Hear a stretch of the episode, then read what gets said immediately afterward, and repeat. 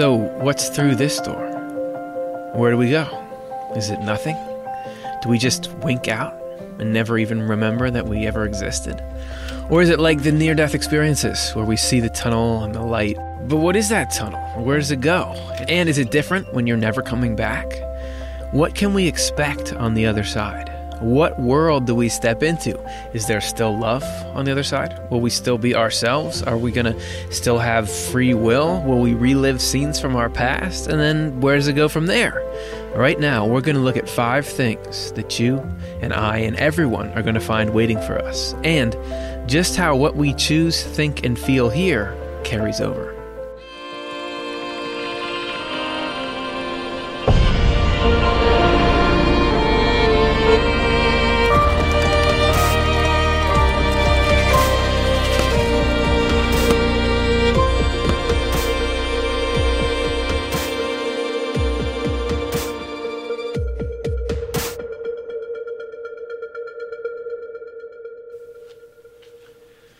Common experience in near death experience stories is a welcome that's full of unconditional love and joy. This greeting can come from people's friends and relatives who've already died, or sometimes from angels and from God. This is from an NDE story by Michelle Miller. I saw lots of people I knew, some of whom I've since met, and a lot of whom I knew were related, but that wasn't what mattered. I have never since been involved in such a joyful welcome, being loved, totally loved. And from Barbara Springer, I then became aware of a bright heavenly being. I felt as if I was in the presence of God. When he embraced me, I could feel the most powerful love. It was absolute, total, real, great, engulfing love. I felt as if I had come home. As part of his extensive experiences learning about the afterlife, Emanuel Swedenborg was allowed to experience what the death process is like, and he seems to affirm this beautiful welcome. And he described this very loving and very protected transition that's given to absolutely everybody when they first cross over. And we're going to take you through that process right now. During the actual death process, as you're leaving your physical body, you will be chaperoned by angels from the highest heaven, who are conduits for God's divine love for you. And Swedenborg was given a first hand experience of what physical death is like, and this is what he wrote. In addition to the heavenly angels occupying the region of my heart, there were two angels sitting at my head. I perceive that this is so for everyone. Swedenborg described this very close connection that's going to be happening between you and these highest angels during physical death. He said, All the while I remained at one with the heavenly angels, held in a fairly close embrace in the area around my heart, as I perceived and also felt in my pulse. They completely discounted all my misconceptions and falsities. It was not that they ridiculed them, they appeared to not care about them at all. And these angels stay with you, and having them around actually establishes a powerful protection against evil spirits and also against any negativity inside of you. Whenever heavenly angels are present, the scent of a dead body comes across as sweet. If evil spirits smell it, they cannot come near. The angels take the greatest care at this point to prevent any idea from rising out of us, unless it is a fairly gentle, loving one. These angels will help you detach from physical existence and ease into spiritual existence by staying connected with the best and deepest stuff in your heart. And the process is gentle. During this first phase, it seems like you'll actually be in more of a dreamlike state, doing more feeling than looking around and observing things. But when you're ready, they'll wake up your mind. A different set of angels that Swedenborg called spiritual angels will come and help you with this next stage. So, everything that happens in the afterlife is symbolic, and Swedenborg experienced this awakening in a very tangible way. When heavenly angels are with people who have been awakened, they do not leave them because they love everyone. But some spirits are simply unable to be in the company of heavenly angels very long and want them to leave. When this happens, angels from the Lord's spiritual kingdom arrive, through whom we are granted the use of light, since before this we could not see anything but could only think. I was also shown how this is done. It seemed as though the angels rolled back a covering from my left eye toward the center of my nose, so that my eye was opened and able to see To the spirit, it seems as though this were actually happening, but it is only apparently so. As this covering seemed to be rolled back, I could see a kind of clear but dim light, like the light we see through our eyelids when we are first waking up. It seemed to me as though this clear, dim light had a heavenly color to it, but I was later told that this varies. After that, it felt as though something were being rolled gently off my face, and once this was done, I had access to spiritual thought. This rolling something off the face is an appearance, for it represents the fact that we are moving from natural thinking to spiritual thinking. Angels take the greatest care to shield the awakening person from any concept that does not taste of love. Then they tell the individual that he or she is a spirit. For what it's worth, did you notice that line in the beginning? That account, in case you're wondering, is where this channel got its name. Once your spiritual sight and your intellectual thinking become clear, you will be completely welcomed by these spiritual angels. Swedenborg learned that our character flaws and issues don't all just disappear after death, they come with us, but in this first stage of welcome into the afterlife, God holds that stuff in check. And this allows us to be in the company of angels and to be shown all the beauty in the afterlife. Swedenborg wrote that newcomers are shown scenes of paradise that surpass anything they ever could have imagined. We'll get to see these beautiful landscapes way past even the cool stuff we see here, though they will tell us that it's nothing compared to the true happiness of heaven. You'll be allowed to experience profound states of joy, peace, and innocence just to give a taste of what's possible in heaven. All this has a distinct purpose. It's to show you what kind of a life God wants to give us, to be sort of a north star or a motivator for the spiritual work that we're going to be doing soon. But another aspect of this first welcoming stage is joyful reunions. So think about it. Everyone in the afterlife that you've loved and missed will come from wherever they've been living in the spiritual world to greet you. Swedenborg writes, I have heard many people who had just come from the world overjoyed to see their friends again, and their friends overjoyed that they had arrived. And you think about that joy and the importance of that meeting, of course, these reunions are going to be incredible. And we talk about some examples Swedenborg witnessed in our show, Reunions in the Afterlife. And if you want even more detail about that first stage uh, with the heavenly angels, check out our episode, How Angels Take Care of Us When We Die. So there's a guarantee that all of us will be graded with unconditional love when we cross over. And now Karin is going to tell us about the next stage when you'll have the opportunity to learn about yourself in a deeper way than ever before.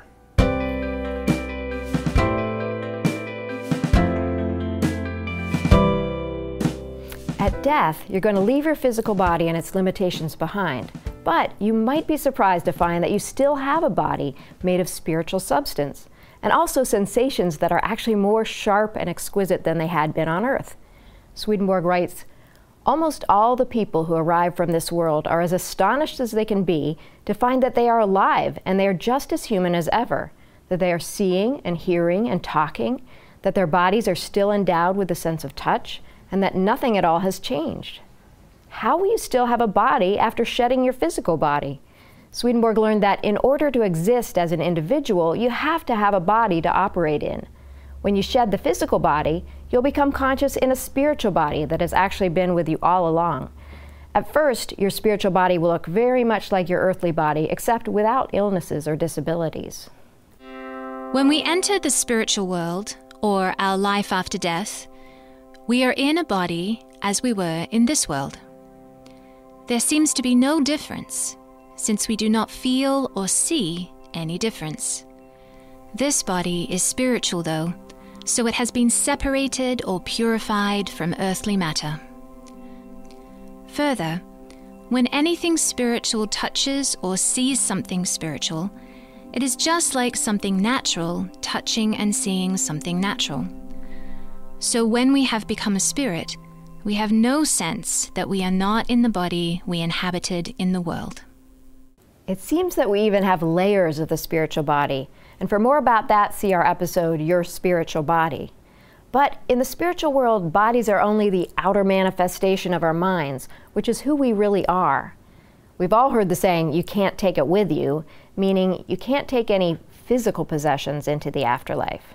But you have inner possessions too that you've been collecting during your life on earth thoughts, feelings, interests, habits, beliefs, skills, relationship ties, and memories. And it's these inner possessions that Swedenborg is talking about here.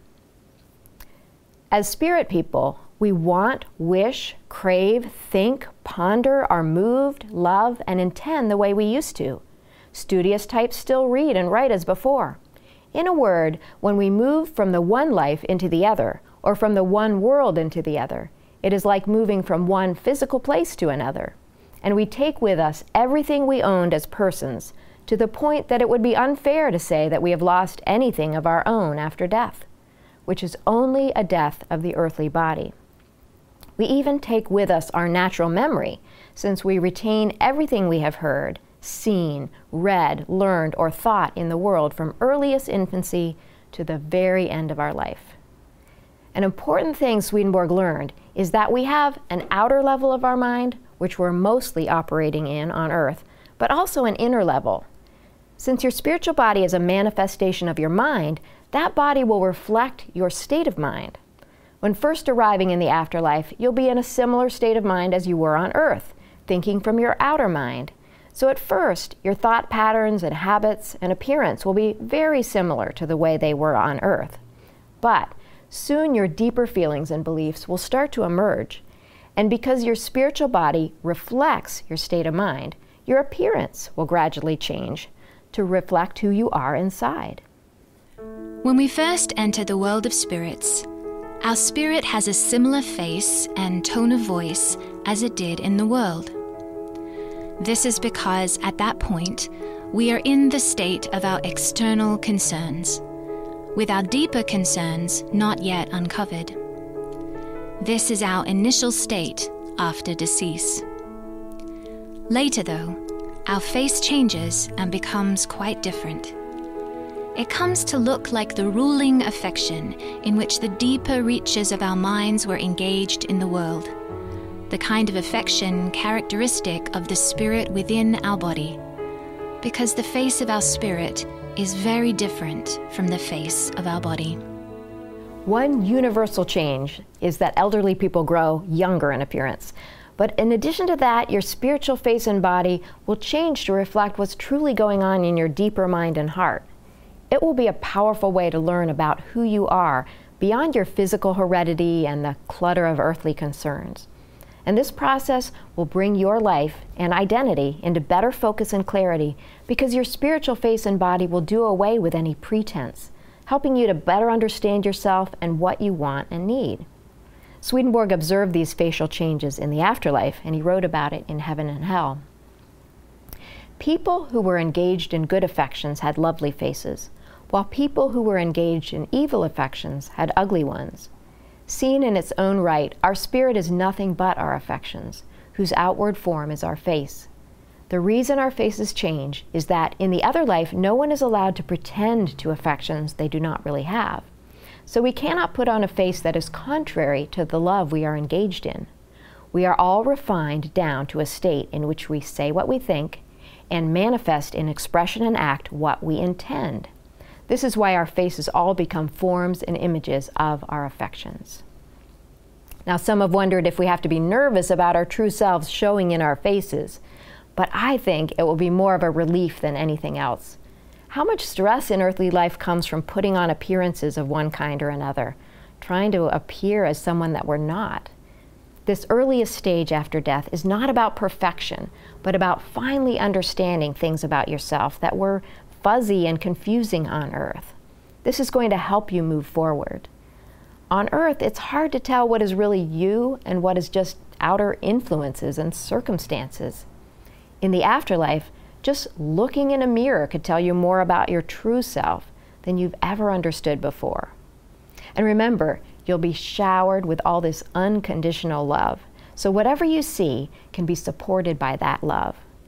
Now, Chelsea's going to talk about the freedom that we have in the afterlife.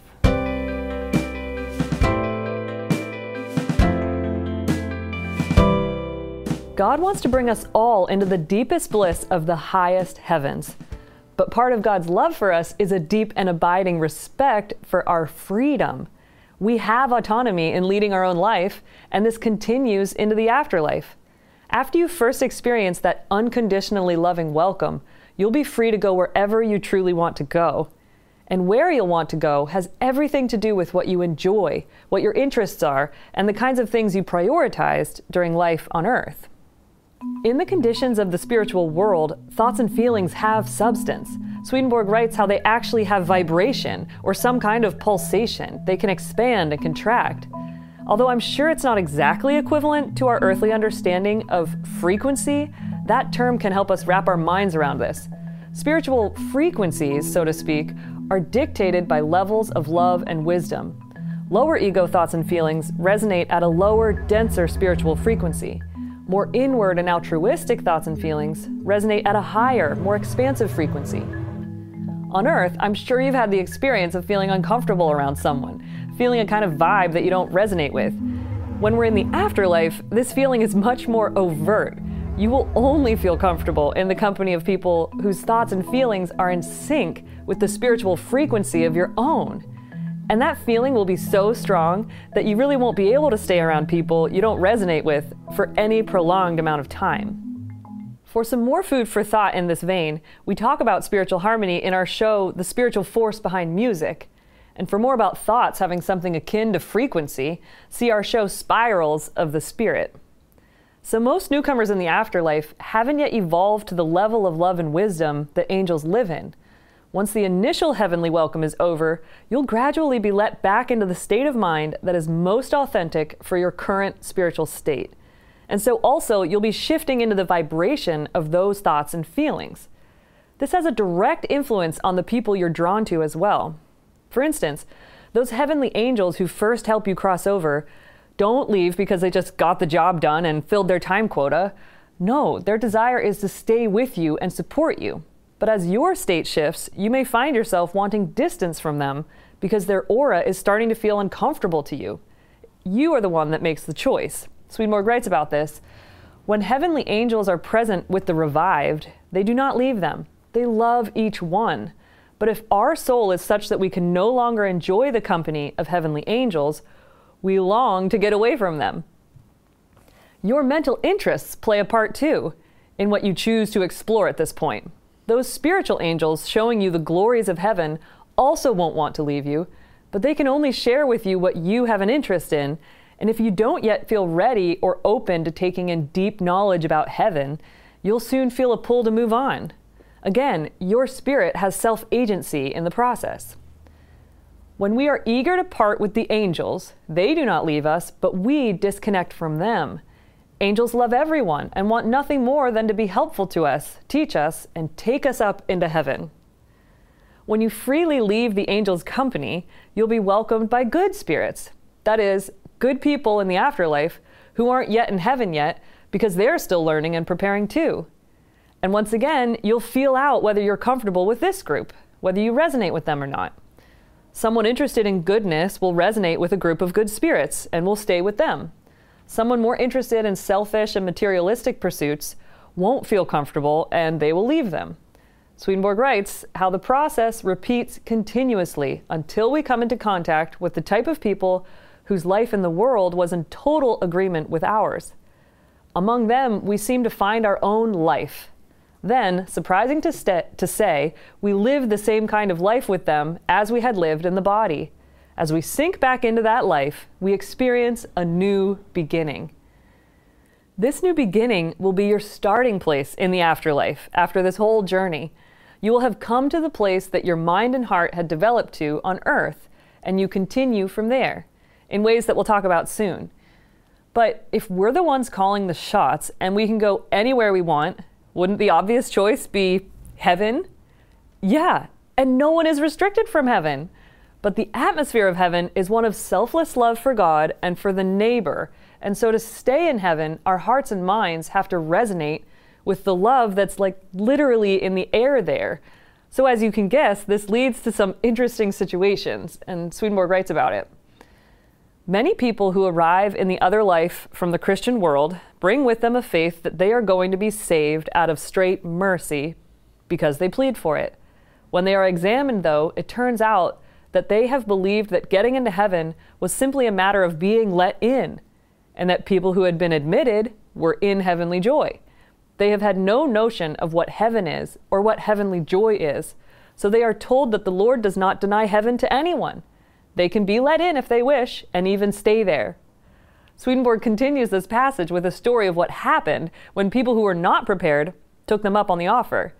They went to walk in, but even at the very threshold of heaven, as soon as they came into contact with heaven's heat and light, which represents heavenly love and truth, the people started to feel intense pain and ran away from it. Their bodies weren't acclimated to the atmosphere of heaven, and they couldn't handle it. Experiential learning like this is very effective, and that clearly was a powerful lesson in spiritual conditions for these people. But this doesn't mean that they wouldn't eventually he- enter heaven, but it gave them the message that they needed more preparation and spiritual development to get ready.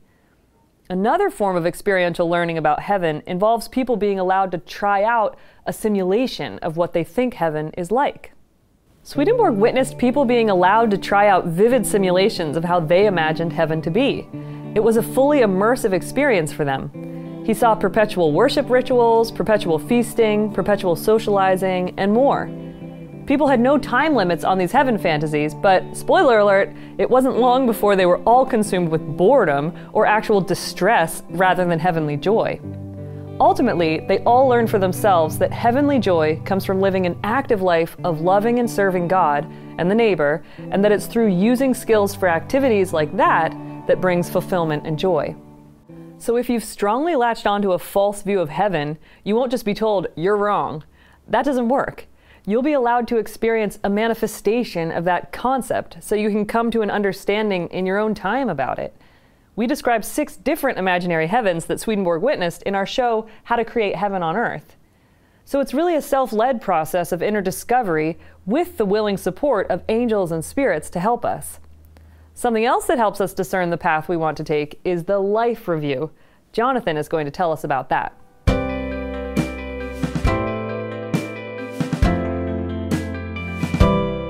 Many near death experience stories feature a life review, and here are a couple of summaries that define what that is. The being of light presents the dying with a panoramic review of everything they've ever done. That is, they relive every act they've ever done to other people and come away feeling that love is the most important thing in life. A life review seeing and re experiencing major and trivial events of one's life, sometimes from the perspective of the other people involved, and coming to some conclusion about the adequacy of that life and what changes are needed. Swedenborg affirms that an honest look at your life will be crucial in order to allow you to progress toward heaven. This is from Secrets of Heaven. We will be led gradually toward heaven by a knowledge of truth and goodness and an acknowledgement of our own nature. Unless we acknowledge who we are and learn what is true and good, we can never be led there. The life review then is not for the sake of accusing and shaming. Far from it. It'll be to help you understand which things about your life have been aligned with God's love and which haven't. What's important to God may be very different than you've been taught or have thought. Here's a description from the IANDS website of someone watching their life review in the presence of God. Actually could feel the joy each person felt when I touched their life in a loving way. I was getting caught doing something right for once in my life.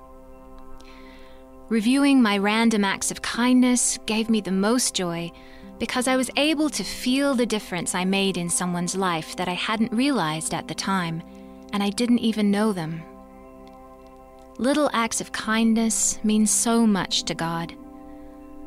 Also, I had to see and feel all the hurtful things I had done, even the hurtful things I didn't know I did. I had to feel the person's hurt I caused. But God was not judging me. I was looking at my actions with God at my side, loving me, while I was judging myself. And believe me, no one can judge me any harsher than I already judge myself. He was asking me, What different choices could you have made? What are you learning from this? This was clearly not the punishing God I had been taught to believe in. The hardest part of this was realizing He had already forgiven me. I was having a hard time forgiving myself. He showed me that I couldn't let His love in without first forgiving myself. Punishing myself didn't make me better in His eyes. Accepting His love was what He wanted from me. Once I was able to accept that God only loved, it was easier for me to openly and honestly look at my life. Acknowledgement is the first step toward change. And this life review will help you see what needs changing. It'll allow you to sort out what kinds of habits and attitudes you want to keep and what you need to reject in order to progress toward heavenly love. There's imagery in the Bible that's referring to this life review. And I saw the dead, great and small, standing before the throne, and books were opened. Another book was opened, which is the book of life. The dead were judged according to what they'd done, as recorded in the books. In the life review story we just read, the person perceived that the judgment was coming from herself rather than from God. The truth of God shone a light on her life story, allowing her to clearly see what was heavenly and what wasn't. In that quote from Revelation, the book of life represents that heavenly mindset or what it takes to live in heaven. The individual books represent people's individual life stories, which have to be compared against the book of life to see what it takes to live in heaven. And this judgment scene in the book of Revelation is not about God pointing fingers and throwing offenders into hell. It's about God opening up the true story of your life on earth, the story you yourself have written through your own choices to help you have a clearer understanding about how to move forward then you'll have the freedom to accept that truth and learn how to progress toward heaven, or reject that truth and run toward hell. It seems that the life review can happen in different ways, actually. In NDE stories, it often sounds like a movie being projected in front of the person. And here's a description from Swedenborg in which it actually manifests in books. I saw some books with writing in them like earthly writing and was told that they had come from the memories of the people who had written them, that not a single word was missing that had been in the book they had written in the world.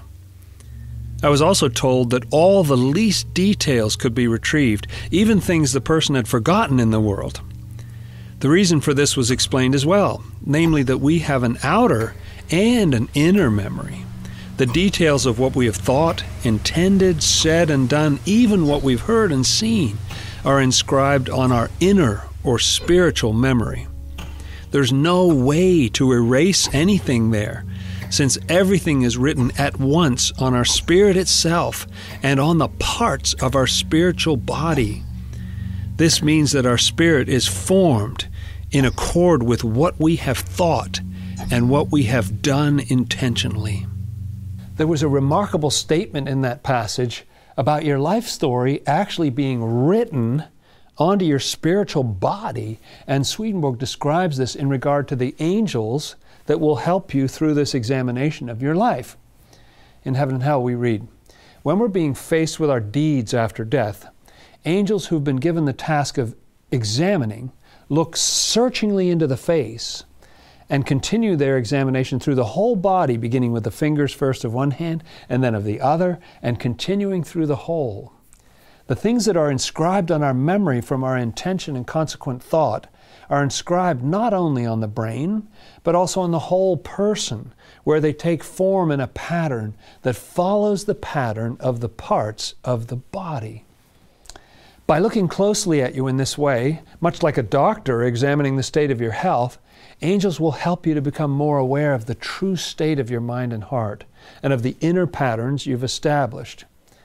Your state of spiritual health is not a matter of adding up how many positive deeds and how many negative deeds you did, because we all have a mixture of those things in our life story. Rather, it's a question of what your overall deeper goals and priorities were during the span of your earthly life. Was it always about serving yourself? Or did you also consider the welfare of others? Everyone has to review the life they led on earth. But there are actually no punishments doled out for those earthly actions. Actions we regret will easily fall away. Actions we continue to justify and enjoy are what will cause the problems. This is from heaven and hell. In the afterlife, every evil brings its own punishment with it. Still, no one suffers any punishment for evil things done in the world, only for current evil deeds done in the afterlife. It boils down to the same thing, though, because after death we all return to our life, which means that we're involved in the same kinds of evil. Good spirits are never punished, though, even though they've done bad things in the world. This is because their evils do not come back. I've also been granted a knowledge that their evils are of a different kind or nature. They do not stem from any deliberate resistance to what is true, and they're not from any evil heart, except the one they acquired by heredity from their parents, thanks, mom and dad, which blind pleasure drove them into when they were involved in outward concerns separated from inner ones. If you haven't built your entire life on self centeredness, if you have a conscience and make any kind of effort to consider the welfare of others and to resist lower ego impulses, then these outer negative tendencies are not going to stick in the afterlife. They'll either fall immediately away once you clearly see them, or you'll be shown how to purge them. Just as the physical body can be detoxed, so the mind and the spiritual body can be detoxed. This clarity from the Life Review is necessary. Think of those maps in a shopping mall. You may know where you want to go, but the map can't help without another crucial bit of information. You have to know where you are to figure out how to get to the destination. And you can't get to your destination unless you're willing to then take the steps.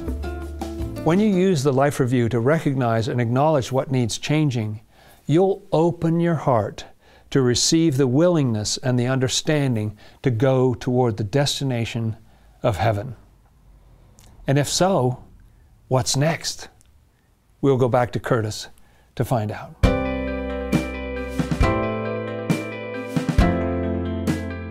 So it seems like a pretty good offer. I mean, God and heaven are inviting you to your highest potential. There's a chance to be immersed in heaven, which is both a place to live and a state of mind. You get to have your life clearly evaluated. You'll be offered this new beginning. The only thing that can stop the help is our own refusal of it. If we love and justify doing harmful stuff, if that's how we get our happiness, naturally, we're also going to refuse any help to get out of that behavior and learn a better way of life. That's choosing self gratification over concern for others, which is the same thing as refusing heaven. People devoted to that are going to seek places that resonate with those feelings, and that's how they end up on a path toward hell, despite God trying to get us to choose the heavenly path.